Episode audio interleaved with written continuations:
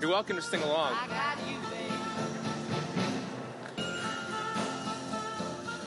I got you, babe. Okay, good. I just want to I want to make sure you're awake this morning. You know, just just by uh, make sure that you guys know your culture. The singers of that song are Sonny and Cher. Now that song came out in 1965, which some of you remember, and you're dating yourself a little bit by remembering that. I, obviously, as some of you know my age, I was not around in 1965. And I don't think of these guys when I hear that song. I think of these guys. And if you weren't around in the early 90s, this was one of the best movies of the early 90s uh, with Bill Murray and Andie MacDowell. And, and the movie really has this kind of central element in it that is this thing right here. It's called a clock radio. Now, for those of you who are under a certain age, back when the dinosaurs roamed the earth, these, these sat on our nightstands. We didn't use our phones for an alarm clock. We would, would set a time using dials and then you'd pick a radio station where other people pick the music, not you. I know it's crazy. Um, and then at the time you wanted to wake up, the radio station would go on, and you'd wake up to hopefully a song that you like. And so in the movie Groundhog Day, every morning, day after day after day after day, Bill Murray keeps waking up, and it's always Groundhog Day. And so every morning when it goes from 5:59 to 6, I Got You Babe comes on.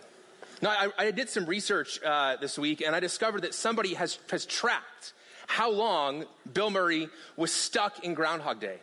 Now, I don't believe everything on the internet, um, but, but the, according to this one person, he's stuck on Groundhog Day for 34 years which I thought was just crazy. And if, if you know the movie, the storyline tracks Bill Murray kind of trying to make sense of his life stuck for 34 years on Groundhog Day. And at a certain point, he starts asking a really important question.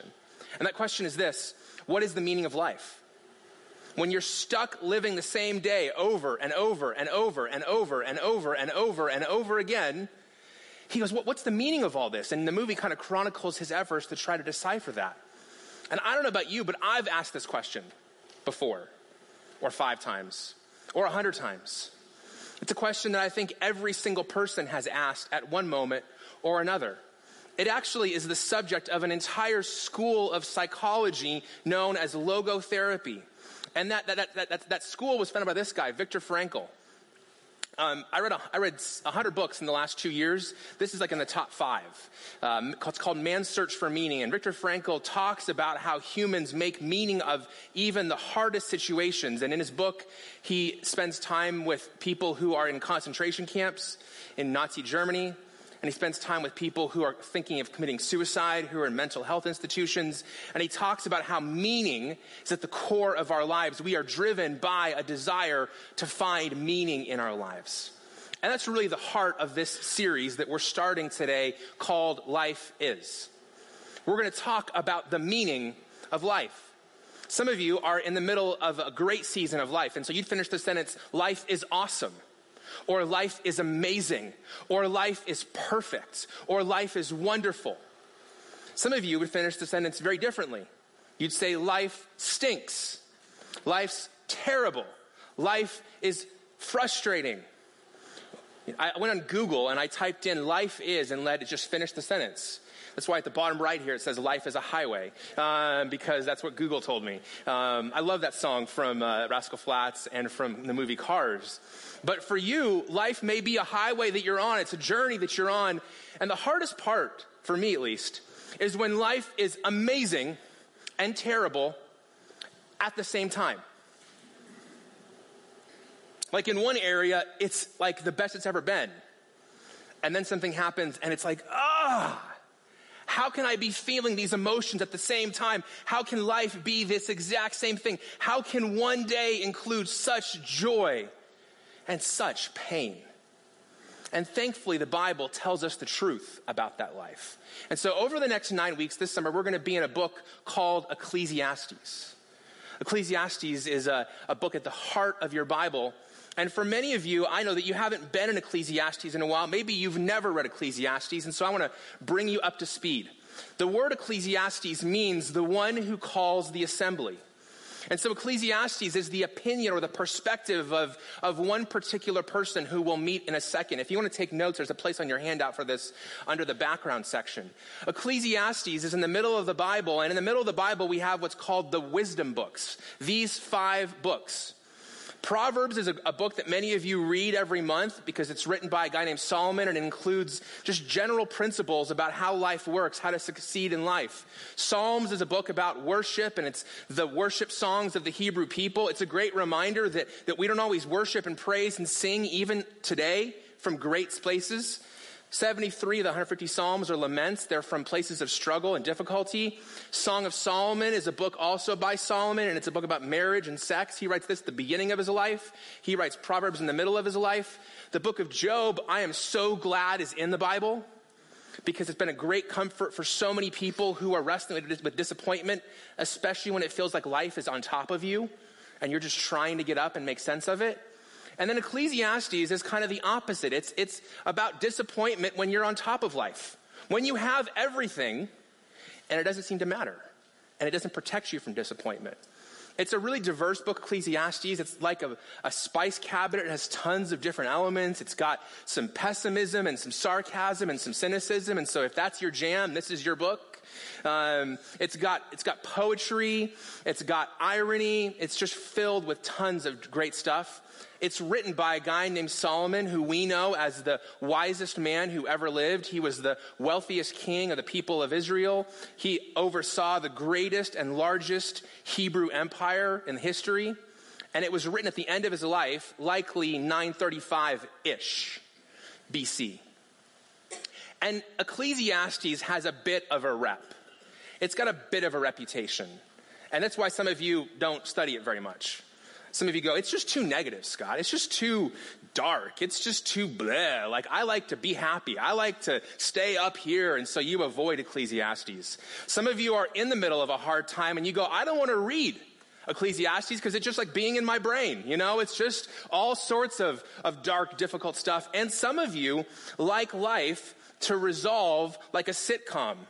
Problem to solution in 22 minutes plus commercials. And Ecclesiastes isn't like that. It doesn't resolve that easy. It's like one of those movies that you leave and you go, huh? Where, how, how can a movie end right there? And, and so that's one of the reasons I kind of like it. Because it's a little bit like life. Because life is not always nice and neat the way it resolves. Life is not always something that makes sense in the moment. And Ecclesiastes gives voice to that. So this summer, we're going to walk through Ecclesiastes, these 12 chapters over nine weeks. And in your bulletin, when you walked in, we made a little bookmark for you if you want to follow along with this series so you know where we're headed. We'd encourage you to either read before you come or read after you're here.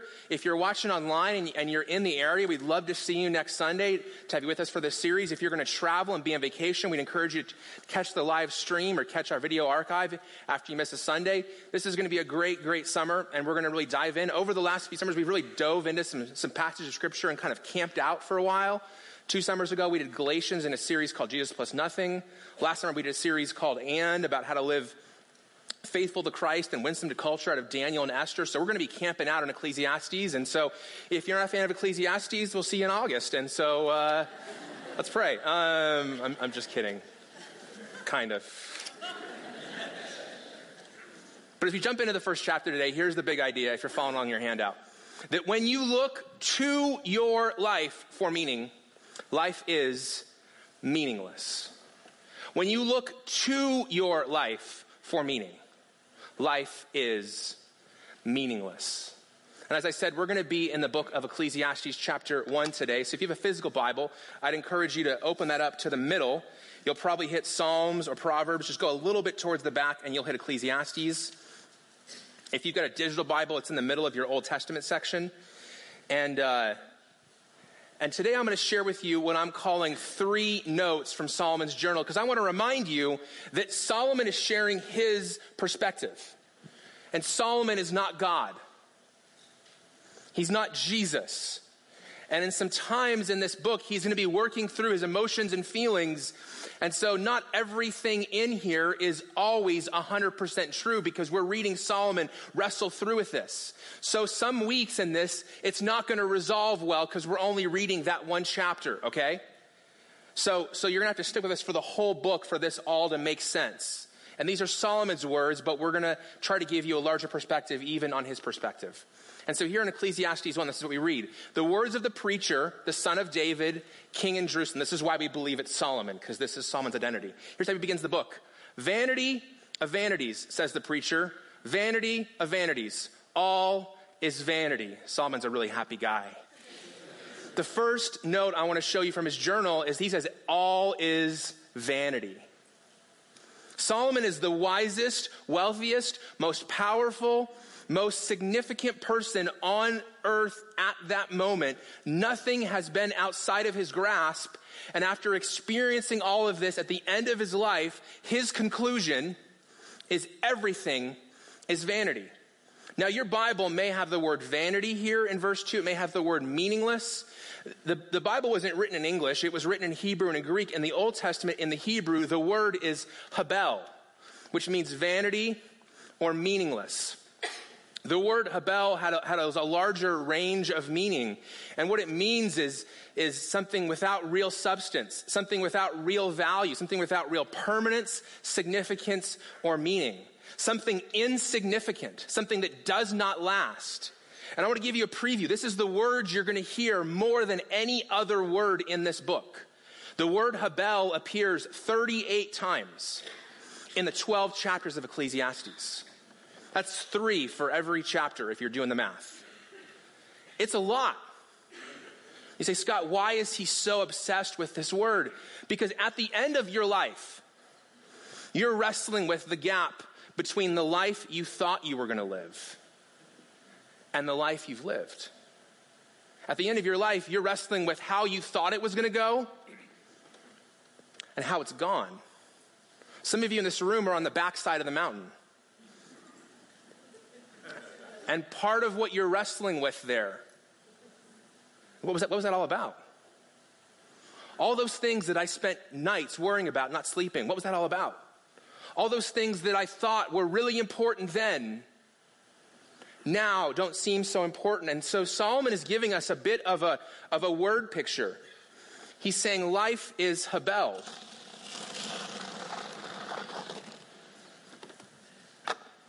He's saying life, you can't grab it, you can't hold on to it, you can't keep it, you can't point to it and say it's there because when you point to it and say it's there, it's gone. And he's saying if you look to your life for ultimate meaning and significance, what you are going to find is Habel. This is what keeps us up at night. This is the reason that we avoid silence and stillness. This is the thing we think about when we finally rest. This is the thing we think about when it's all said and done and we go, What was that all for? What was that all about? This is the reason that I'm so glad Ecclesiastes is in the Bible. Because there are so many of us that have lived through seasons of this kind of fog, this kind of doubt, this kind of cynicism, this kind of pessimism, this kind of feeling like nothing matters, nothing is significant, nothing is important, nothing we did really counted. Now, I know you may not have thought church was going to be about this today. Or maybe you were thinking about it and you said, Scott, I didn't need to come and be reminded of that. But if you haven't been here, you will be here. And if you're not here, you will one day be here. Like Solomon, I want to be able to help you make sense of this because Solomon is speaking to us from the most powerful, significant throne in his day. He has more money than you have. He most certainly has more wives than you have, which may or may not be a good thing. the idea of 300 wives just gives me a cold sweat. Um, he is wiser than you are, which makes the wife part not make sense to me. this is what happens when you preach without notes. You just say what comes into your mind. And with everything he's seen and experienced, he's saying to you, if you look for meaning in those things, if you look for fulfillment in those things, if you look for those things to satisfy your soul, you're going to find it to be vanity. You're going to find it to be meaningless. Thank God that's only verse 2. and there's other places that he goes. Let's keep going in verse 3. It says, What does man gain by all the toil at which he toils under the sun? A generation goes and a generation comes, but the earth remains forever. Solomon says, The sun rises and the sun goes down, and then it hastens to the place where it rises. The, the wind blows to the south and it goes around to the north. Around and around goes the wind, and on its circuits the wind returns. All streams run to the sea, but the sea is not full. To the place where the streams flow, there they flow again. All things are full of weariness, and a man cannot utter it. The eye is not satisfied with seeing, nor the ear filled with hearing. What has been is what will be, and what has been done is what will be done again. And there is nothing new under the sun, which is where that classic phrase comes from. Is there a thing of which is said, See, this is new? It has been already in the ages before us. There is no remembrance of the former things, nor will there be any remembrance of later things yet to be among those who come after. The second note I want to share with you from Solomon's journal is that life feels confusing and fleeting. All of us are kind of nodding our head as we're listening to Solomon. We're going, we, we have days where it feels like everything we did didn't last. We've all had days where it feels like everything is just the same thing over and over again. You've had days that felt like you were living Groundhog Day. You woke up and it was as if the music was playing again. You've had moments where you said, Is there anything new here or is this all there is? This is why I think that um, Tullian Tchividjian really spe- says, spells it out well when he says, None of us crave meaningless. And all of us fear nothingness and emptiness more than anything else. I don't know all of you. I don't know all of you watching online, but I can promise this none of you crave meaningless. None of you say, I want to live a meaningless life. I want to have a meaningless existence. Just give me that, Scott. No. And most of us, many of us, are deathly afraid of nothingness and emptiness. That thing inside here that you stay busy so you don't feel. I know it's super common today to make fun of the way that we live in relationship to our phones. You know, there's, there was a series of images that came out, I think it was last year. There are pictures of people and they just photoshopped the phone out, you know?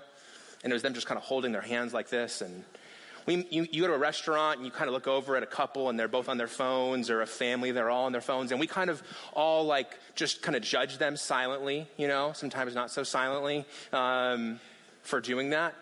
Or, or, you're in a room and everybody else has their phone, or you get in an elevator. I was in an elevator last week and uh, I got in and everybody was on their phone. So what did I do? I got on my phone too, you know? the problem isn't the phone.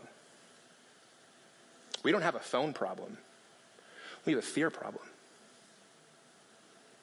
We have a fear problem that we're afraid of that feeling of nothingness and emptiness.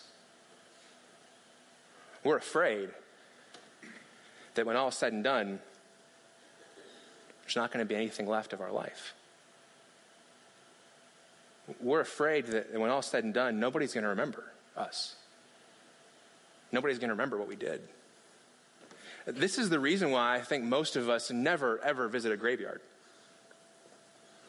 Do you know Memorial Day started in graveyards? In the 1860s, following the Civil War, it was actually called Decoration Day.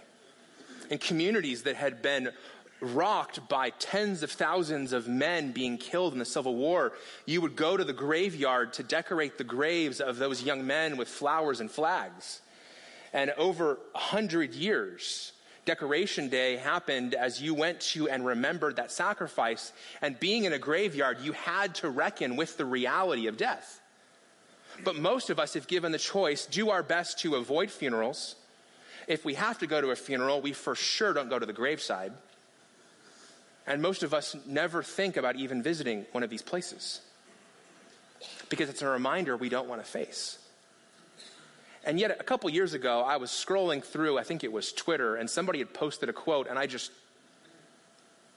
it grabbed my attention. I would say it arrested my heart. See, Anne Lamott says, a hundred years from now, all new people. 100 years from now, if this space is still here, including me, all new people. 100 years from now, will any of us be remembered? I mean, think about it. 100 years from now, in the past, 1919, how many of you know anything about the people in your life who were alive? Grandparents, great grandparents? Do you know their names? Do you know where they worked? Do you know what they cared about? What kind of people they were? You know what they did? What they made? Most of us don't. Well, if that's true for us about them, what does that mean for you and me? See, life feels extremely confusing and fleeting when we actually face this stuff. And you go, Scott, I don't like how you make me feel right now. Just pull your phone out, you'll feel better in a second. but that's what we do. We numb these places and we ignore them until life forces us to face them. Until you're sitting there next to somebody in the ER and you're not sure they're going to go home. Until you're standing there next to the grave because an aneurysm or a heart attack or a stroke took them before you could have that conversation until you're sitting at home for the first day in 40 years because you finally retired and now there's quiet in your life. And you go, Who am I without that job? Until that person walks in and says, I want a divorce. And you realize that you've been finding your work and your meaning or significance in a job that is fleeting while the people who are most important to you get the sloppy seconds. See, what Solomon is saying to us at the end of his life is he's saying, guys, life is incredibly fragile. And if you are looking to your life for meaning, life feels meaningless. If you're looking to your life and trying to suck meaning out of your temporal life here, your job or your relationships, if you're looking for those to satisfy the emptiness in your soul, you will continue to find yourself dissatisfied. This is why that song from U2 has lasted so well. I still haven't found what I'm looking for. And if you go, well, I'm just gonna, I'm just gonna pour myself into my family, your family cannot satisfy that hole. If you're looking to your spouse to give you eternal lasting peace, you are going to crush your spouse. Your spouse can't handle the weight of that. Your kids can't handle the weight of that. You're looking to fill something only God can fill with a person. And what Solomon is saying to you is if you look to your life, whatever part of it is, for meaning, you're going to find life to feel really meaningless. And then he closes out this section of his journal with a discussion about his experience. He says, I, the preacher, have been king over Israel in Jerusalem. And I applied my heart to seek out and search by wisdom all that is done under heaven. It is an unhappy business that God has given to the children of man to be busy with. And I have seen everything that is done under the sun. Pay attention to that phrase. We'll come back to it. And behold, all is vanity and a striving after the wind. What is crooked cannot be made straight, and what is lacking cannot be counted. I said it to my heart I have acquired great wisdom, surpassing all who were over Jerusalem before me, and my heart has had great experience of wisdom and knowledge. And I applied my heart to know wisdom and to know madness, and folly, I perceive that this also is a striving after the wind. See, Solomon's third lesson for us, his note, is that wisdom is not protection from disappointment. Wisdom doesn't protect us from being disappointed. See, the story of Solomon is he's the son of King David, who was the second king of a united Israel and Judah. And, and Solomon, as a very young king, has an encounter with God that God gives him uh, an opportunity. He says, Solomon, ask for me anything and I'll give it to you. And, and Solomon thinks about that opportunity. And in 1 Kings chapter 3, this is what he says to God. He says, And now, O Lord my God, you've made your servant king in the place of David my father. And although I am but a little child, I do not know how to go out or come in. He's completely overwhelmed. If you remember the first time you became a parent, or the first time you had a significant promotion at work, and you walked in one day and you go, Man, everybody here thinks I know what I'm doing, but I have no idea what I'm doing. You know, I'm in way over my head. Uh, I don't know what I don't know. And so he says to God, Your servant is in the midst of a people whom you have chosen, a great people, too many to be numbered or counted for multitude. So give your servant, therefore, an understanding mind to govern your people, that I may discern between good and evil, for who is able to govern this, your great people? If you go on and read the rest of 1 Kings 3, what you find is that God is so honored by Solomon's request to be given wisdom. He says, I will make you the wisest man that's ever lived. And because you didn't ask for great wealth or a long life or, or great power, I'm going to give you all of those things too. So Solomon experiences everything. Like I said earlier, there's nothing that Solomon could have that he didn't get. And in the book, over and over again, he talks about life under the sun. We live in Arizona, we can relate to that. Sometimes that sun feels real hot, real oppressive.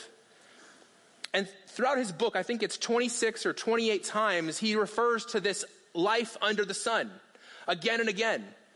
And what he says is, I've experienced it all, I've studied it all, I have understood it all. And under the sun, life feels meaningless, and wisdom doesn't protect me from the same disappointment that you've experienced.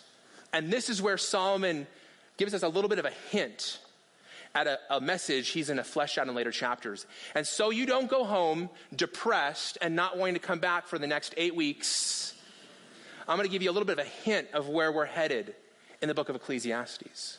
Because Solomon is kind of giving us a little bit of a spoiler here. What he's saying is that we don't pull meaning from life, we receive meaning from God. We don't pull meaning from life, we receive it from God. This is why I believe, and Solomon is going to tell us that work actually matters. You know that there was work in the garden before we fell? And there's going to be work in heaven. Now, it's not going to be like the work you have now because you're going to have a much better boss in heaven than the boss you have right now. But there is value to many of the things that we struggle with in life. The problem is, is we're looking for the right thing in the wrong place. We're looking for meaning from those things. When instead, God wants to infuse those things with meaning and allow us to receive it.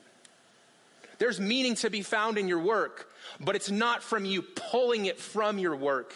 It's from you receiving it from God and infusing it into your work. There, there is meaning to be found in your marriage, but it's not from you pulling it out of your spouse. It's from you receiving it from God and pouring it into your spouse. There's meaning to be found even on a weekend like this. But it's not to be found in the activities you're going to do. It's found from God in the midst of the activities. Are you tracking with me here? See, what, what he's saying here is that you're looking to the material life under the sun for what can only come from the creator of the sun. And this is the problem that, that we're looking to the creation of God for what God can only give. And this series is going to be about us talking about all of life our work, our relationships, our families, eternal things, and saying in all of those places, are we living them from a earthly, under the sun perspective, or are we looking at them from an eternal perspective? Are we looking to those things to fill us with meaning and fulfillment, or are we looking to God to give us meaning and fulfillment in the midst of those things? And what Solomon does really clearly he says is if you're going to look to things under the sun, the things of this world to satisfy your soul, you're going to be cynical, pessimistic, angry, and bitter. even if you go to church. Because even church is not protection from cynicism. I'm living testimony of that. Because I had an experience that reminded me this week of Bill Murray's. You know, Bill Murray got a gift in this movie. He didn't think of it as a gift. By the middle of the movie, he's literally trying to take his own life. He's so overwhelmed with despair. But at the beginning of the movie, if you remember this movie, Bill Murray is a bad dude. Like nobody likes him. He doesn't even like himself. And it takes an experience he would have never asked for for him to become the kind of character at the end that we're all cheering for. He got a gift. He got an opportunity. And sometimes disappointment, disillusionment, and the loss of the things you cared about most are the very gift you've been looking for because it opens you up and causes you to look at life in a different way. In my early season as a, as, a, as a pastor, I wasn't officially a pastor yet, I was working for a church. I went through a profound experience of disillusionment and cynicism and anger and bitterness. I've, I've recently found some of those sermons that I preached back then, and I was like, oh my gosh, this is all about what was broken and what's wrong. And, and I was the kind of person who nitpicked everything because I was frustrated at, at what was. And it wasn't until I went through that cynicism and that disillusionment that I could come today to be a person that I think really understands and values hope. Because before I just had idealism, which was based upon this much life experience. And I have this much now. I mean, it's not a lot more. But it, it's the context of reality now. And it's hope. And for some of you, you may not have asked for it, but you're in the middle of the, the movie Groundhog Day. Life has disillusioned you. Life has frustrated you. Life has disappointed you. Life has discouraged you. And you could look at that as a curse. Or you could look at it as a gift that you are being disabused and removed of all those false views. You've learned all the places that won't satisfy your soul. And God is inviting you into a journey. God is inviting you down a highway. He's inviting you onto an adventure to figure out what life truly is all about. And He's reminding you that when you look to your life for meaning, life is meaningless. But He's reminding you hey, by the way, wink, wink, nudge, nudge, tap on the shoulder. I want to bring meaning to you in a way that thing can't match, can't touch. If you'll stop looking there and you'll start looking here. So, as we conclude the day, I've got a couple next steps for you on the back of your handout. And the first one is this I want to encourage you to pick three to five words today that you could enter in the blank life is what? If you are honest about where you are today, not yesterday, not next week, but today, how you're feeling, what's really the truth, what's going on in your heart, how would you finish the sentence, life is blank? And I would say finish that sentence even right now, even before you leave this room today. How would you finish that sentence? Number two, I'd encourage you to identify the fears and the feelings which are strongest in your life today. Now, I know that your temptation this week, whatever your preferred numbing device of choices, and let's be honest, all of us judge people who numb in different ways than we do. But we all have something that we turn to to make that go away. But what are those fears and feelings that are strong in you, and how can you identify them? Because it's in that place that God's going to begin to do his greatest work. And then, number three, I want to invite you to commit to read through Ecclesiastes this summer and ask God to speak to you in the middle of those fears and feelings, in the middle of that cynicism, in the middle of that disillusionment, in the middle of that disappointment, in the middle of that disorienting, and say, God, this is not where I wanted to be or planned on being, but this is not a surprise to you. He should remind you, God's not surprised that you feel this way. God isn't surprised that you are where you are right now. And it may not be where you wanted to be. But this is the exact place that you could have the encounter with God that your heart and soul have been looking for. What do you want more? God or a good feeling? Do you want to feel better? Or do you want to encounter Jesus That'll determine where your life goes. Let's pray. God, we thank you so much for Ecclesiastes. It is a hard book, Jesus. And leaning into this is not easy. It takes tremendous courage and fortitude and perseverance. But God, I believe that this book is in your word because you inspired it, A, and because B, we need it. God, I believe there are many of us in this room today that are either living in or headed into an experience which will disillusion us, which will disorient us, which will shake us up. And Solomon's journal here in Ecclesiastes gives us the ability and the reminder that you want to hear those things from our heart. You want us to speak those to you, even as Solomon did. You want us to, to, to bring those to your feet. You want us to talk to you about those. And so today, God, I pray that this would begin an honest conversation with you about where our life really is.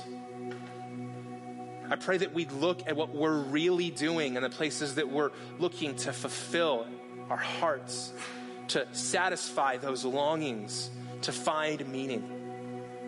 And like you did with Solomon at the end of his life, I pray that there would be these moments of clarity, these encounters with you.